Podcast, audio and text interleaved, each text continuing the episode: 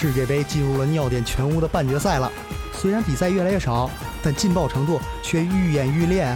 甭管你是真球迷还是伪球迷，接下来的比赛可一场都不能错过。更何况一天就一场，还是凌晨四点，看嗨了散场，正好啪啪啪。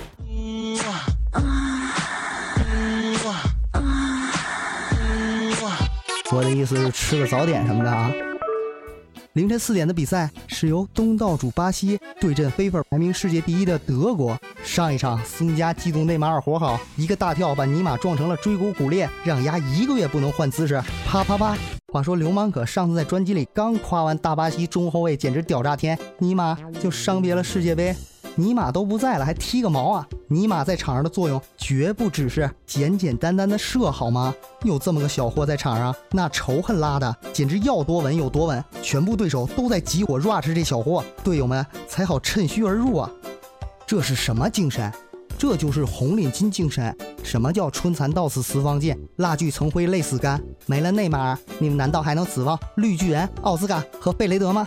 我看还是算球吧，奶们连反击都够一呛，更何况在这样一个看脸的年代，没了内马尔，调亮牌顺的德国小伙们人气纷纷甩大巴西好几条街呀！你们就抓紧时间祈祷主角光环再次不灵不灵，裁判干爹再爱你一次，否则我看桑巴军团这下无力回天了。要不我把五零五神功元气带借你，尼玛你能上场吗？上不了，那就就地解散吧。德国小伙们挺进决赛，分分钟无压力啊！